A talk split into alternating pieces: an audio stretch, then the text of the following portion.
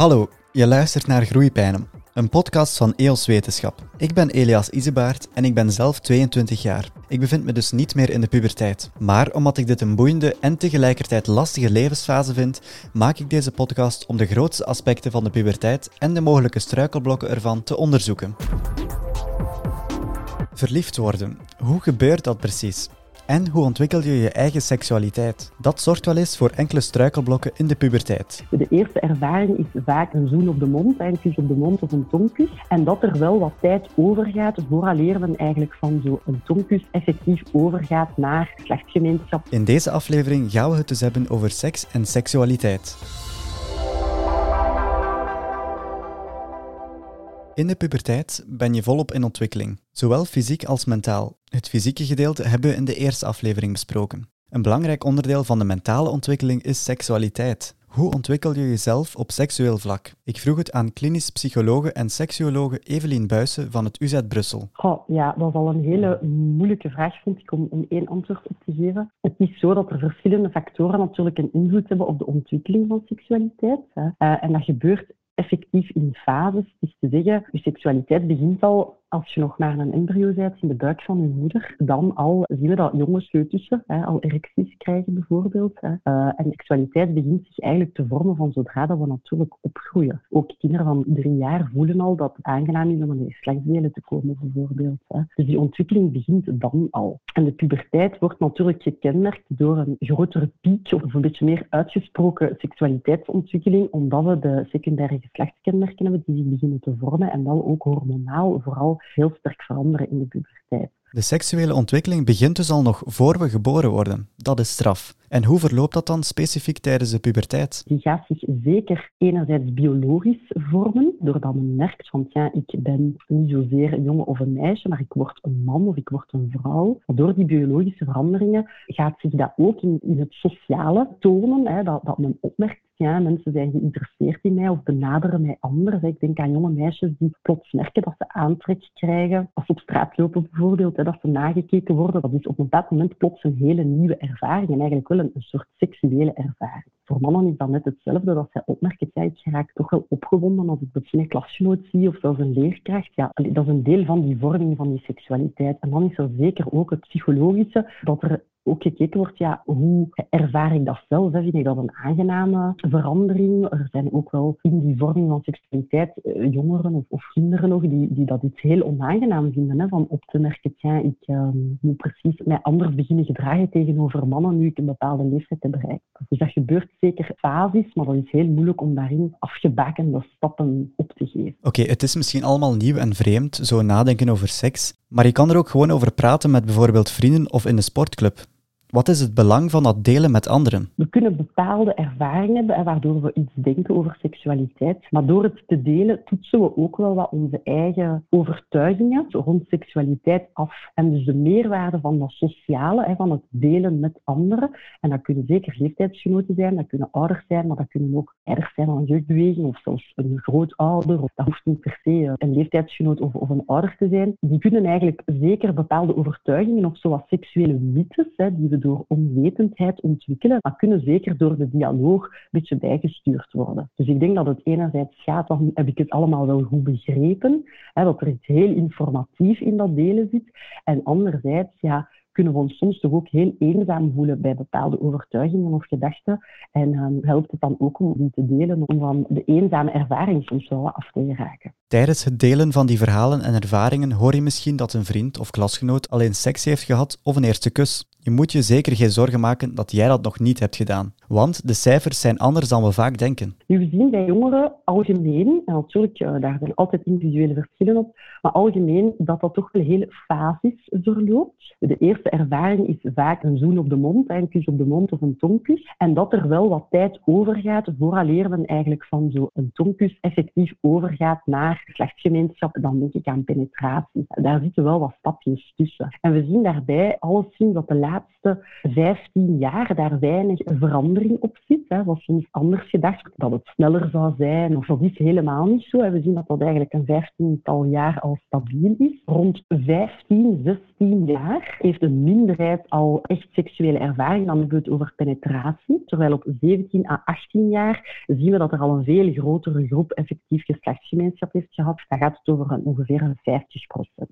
Dus dat betekent ook nog 50% helemaal niet op 17, 18 jaar. Wat, wat wel gezien is, is dat bijvoorbeeld, hè, als ik zo spreek over die fase, dan eerst het tongzoenen, dan hebben we het vaak over ja, elkaar aanraken. Hè, eerst met kleren aan, dan het naakte lichaam, dan de geslachtsdelen en dan soms de masturbatie bij elkaar, hè, vooraleer er dan echt op geslachtsgemeenschap, en echt penis in vagina, uh, wordt overgegaan. En hoe zit het dan met die eerste kus? Die eerste kus, die zien we gemiddeld wel wat vroeger. Dan zien we tussen de 12 en de 14 uh, dat die eerste ervaring er wel is, van een kus op de mond en of een tongkus. Dat wordt niet altijd zo gespecificeerd. Tussen die kus en effectief de daad zit toch gemakkelijk een, een twee à drie jaar. En dat, dat er dus wel wat fases doorlopen worden voor je echt naar geslachtsgemeenschap kijkt. Het is nu wel zo dat jongeren zich vaak zorgen maken over de eerste keer. Maar is dat echt nodig? En zijn er tips voor die eerste keer? Oh, ja, de eerste keer, daar ligt zeker wel wat druk op. Hè. We zien dat bij de jongens soms nog iets vaker dan bij de meisjes. Maar dat is ook wel heel verschillend. Puur op basis van de cijfers, hè, van, vanuit de onderzoeken, zien we dat de eerste keer vaak een heel positieve ervaring is, als dat met iemand is die je wel vertrouwt. Hè als dat in een relatie is, of, of soms mensen zeggen, ik heb niet echt een relatie, maar ik heb toch wel een hele goede vriend of een hele goede vriendin. Maar dus iemand bij wie dat je, eigenlijk best wel comfortabel voelt, hè, wat niet wil zeggen dat we altijd een beetje gestrest zijn hè, voor de eerste keer. Dus ik zou als tip toch wel aandacht geven aan zo met wie. En zeker op zoek gaan zo naar iets comfortabel daarin. Hè. Zo iemand die je vertrouwt. En verder kan het ook wel helpen om ja, wel een beetje te lezen, soms de ervaringen van anderen te lezen. Om ook daar soms de mythes of de verwachtingen die je hebt een beetje te verbreden. Soms hebben we één vriendin hè, die verteld heeft over haar eerste keer en gebruiken we dat een beetje als leidraad van hoe het zal zijn. Maar dat is vaak ja, een beetje te nauw. Het is veel gevarieerder. Ook een film die we gezien hebben, ja, dat is zelden de realiteit. Hè. En heel veel jongeren weten dat ook. Hè. Daar is ook onderzoek naar gedaan. En kunnen jongeren dat wel wat onderscheiden, de realiteit versus hè, wat ze soms zien op films of, op sociale media. Maar dan zou ik aanraden om, om de kijk wat te verbreden en zo een beetje meerdere ervaringen te lezen van anderen. En wat moet je nu doen als je helemaal geen interesse hebt in seksualiteit of relaties? Moet je je dan zorgen maken? eigenlijk helemaal niet. Hè. Dat is zo variabel, dus eigenlijk nee. Natuurlijk, de zorgen komen er een beetje vanuit de sociale verwachtingen. Hè, van het zou toch wel moeten. Hè. Dus los van het feit dat je geen zorgen moet maken, denk ik dat het wel met zorgen gepaard gaat. Hè. En dat het soms wel waar kan om, om gewoon voor jezelf een keer na te denken, ja, hoe zou dat komen? Wat, is misschien mijn gedachte over seks? Dat, dat het denk ik wel helpt om het wat open te trekken van ja, hoe, hoe komt het hè, dat, dat ik die behoefte niet heb? En als je daar voor jezelf niet bezorgd bent rond die oorzaken of die mogelijke verbanden, dan denk ik dat dat helemaal oké is. Er is ook een hele grote groep mensen die die behoefte helemaal niet hebben in seksualiteit en die dat ook lang als abnormaal zagen, die nu wel wat erkenning hebben gevonden, ook bij elkaar. Dat zijn zo ook uh, communities. En dat is een groep die dat helemaal oké vindt. Dat kan ook helemaal oké zijn. Je wordt misschien zelfs in die kindertijd al verliefd. Men spreekt dan vaak over kalverliefde. Maar is dat ook echt liefde? Of zeggen kinderen zomaar dat ze verliefd zijn op een klasgenoot? Zeker, hè. het kan even holder de bolder zijn uh, als, als op uw vijf, als op uw elf, als op uw achttien. En, en, je hebt ook mensen die op hun 55 hè, um, holder de bolder verliefd worden. Maar natuurlijk levenservaring en ja, een beetje uw persoonlijkheid, ja, die vormt zich toch... Allez, levenservaring sowieso, die, die doen we op. Hè. Persoonlijkheid vormt zich ook hè, doorheen de jaren. En dan zien we natuurlijk dat, dat de, de naïviteit van het jonge kind in zo'n anders is dan die van een volwassene bijvoorbeeld. En dan natuurlijk de verlangens van wat je met je partner op wie je verliefd wordt wilt doen, dat die ook wel heel anders zijn. Hè. Ook daar op basis van seksuele ontwikkeling, biologisch als lagere schoolkind, ja, zijn er een aantal zaken die je gewoon niet kunt of, of niet weet dat het bestaat, maar ook biologisch nog niet rijp voor bent. Er zijn nog geen secundaire geslachtskenmerken, er is nog geen natte droom geweest als jongen. Ja, dat beïnvloedt u natuurlijk ook. In de verlangens van die partner, maar de, de liefde of de verliefdheid moeten we zeker niet onderschatten, ook op jonge leeftijd. Ja, zo'n natte droom, dat is een typisch onderdeel van de seksuele ontwikkeling in de puberteit. Maar wat is dat precies, Ilona van de intellectuele woorden? natte droom betekent dat je s'nachts klaarkomt als je slaapt. Jongens krijgen vaker natte dromen dan meisjes of volwassenen. Hoe vaak je klaarkomt in je slaap is afhankelijk van hoe vaak je masturbeert of seks hebt en hoeveel testosteron of oestrogeen je aanmaakt. Krijg je dat dan omdat je s'nachts aan het fantaseren bent over seks? Niet altijd. Je krijgt zo'n natte droom tijdens de remslaap, de laatste fase in je slaap waarin je het meest droomt. Het kan dus zijn dat je natte droom werd beïnvloed door een pikante droom, maar dat is niet altijd zo. Laten we dan terug de sociale media erbij halen, want ook die vormen onze seksualiteit. En er zijn ook speciale dating-apps om meer mensen te ontmoeten. Welke rol spelen al die apps in onze seksuele ontwikkeling? Die app is dat natuurlijk heel recent. Hè. Dat gaat over de laatste vijf jaar dat dat opgekomen is. Maar algemeen, sociale media is er nu al wat langer. Hè. Denk aan Facebook en zo. En daarvan is eigenlijk zeker niet gezien dat dat maakt dat jongeren het sneller doen. Maar wel zoiets is dan natuurlijk uw contacten op een heel andere manier gelegd worden. Hè. Waarbij dat je vroeger een beetje een beperktere groep had hè, die potentiële partners waren of, of mensen waren waarmee je kon afspreken. Ja, dat zijn de mensen die je ziet op school of, of in een jeugdbeweging of, of in, die je buurt wonen. En dat dan nu natuurlijk letterlijk wat globaler is geworden dankzij die apps. En verder zien we wel algemeen sociale media dat jongeren zijn heel gevoelig voor peer pressure. Op dat moment in je leven zijn je leeftijdsgenoten eigenlijk de enige belangrijke invloed. Al de rest weet niks van de wereld, om het zo te zeggen. En dat dan ja, zeker die sociale media soms daarin wel wat ja, bedreigend kunnen zijn, hè, omdat er toch heel veel verkeerd nieuws circuleert of verkeerde verwachtingen circuleren. Hè, en dat die wel een sterke invloed hebben.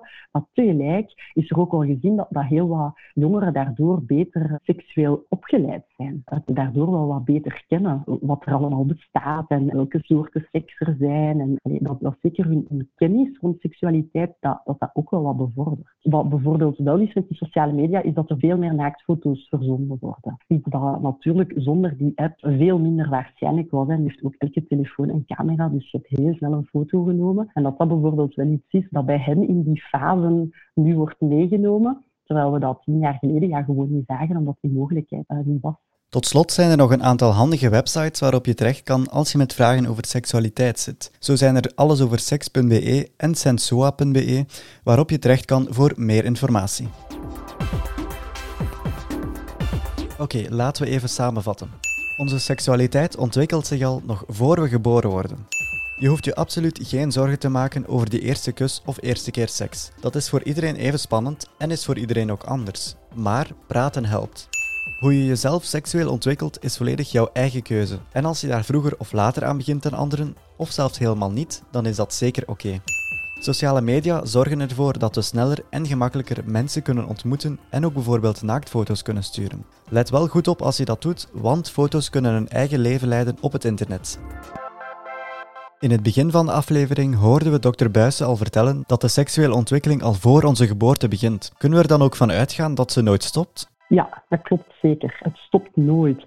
En het is dus ook niet iets dat afgerond kan zijn. Ik denk zeker de dag van vandaag, met alle kennis die we hebben, hè, maar ook een beetje de liberale maatschappij, gelukkig, waar wij toch in leven, um, mogen we seksualiteit zeker als levenslang ontwikkelend zien. En we zien dus ook dat dat uh, op bepaalde momenten wel wat kan terugvallen, hè, op basis van ervaring. Ik zeg niet maar, iemand kan heel zelfzeker uh, puber zijn en in, in de adolescentie heel uh, zich zeker voelen en, en misschien hele seksuele ervaringen doen, een eerste relatie, een middelbare school. Of, en dan bijvoorbeeld op een, op een later moment in zijn of haar leven, omwille van een een trauma, niet alleen psychisch trauma, maar dat kan ook een ziekte zijn of kan een impact hebben op die seksualiteit. En dat kan bijvoorbeeld betekenen dat, zo'n persoon op dat moment helemaal terugvalt in zijn mogelijkheden. En dan gelukkig zien we ook dat dat nadien wel weer kan veranderen. Dat dat niet betekent dat, dat die seksualiteit, of het enerzijds de fysieke prestatie van seks, maar ook het verlangen of, of zich comfortabel voelen bij de gedachte van, seks te hebben of intiem te zijn, dat dat ook nadien wel weer kan veranderen. Dus ja, dat is echt levenslang tot of overlijden eigenlijk.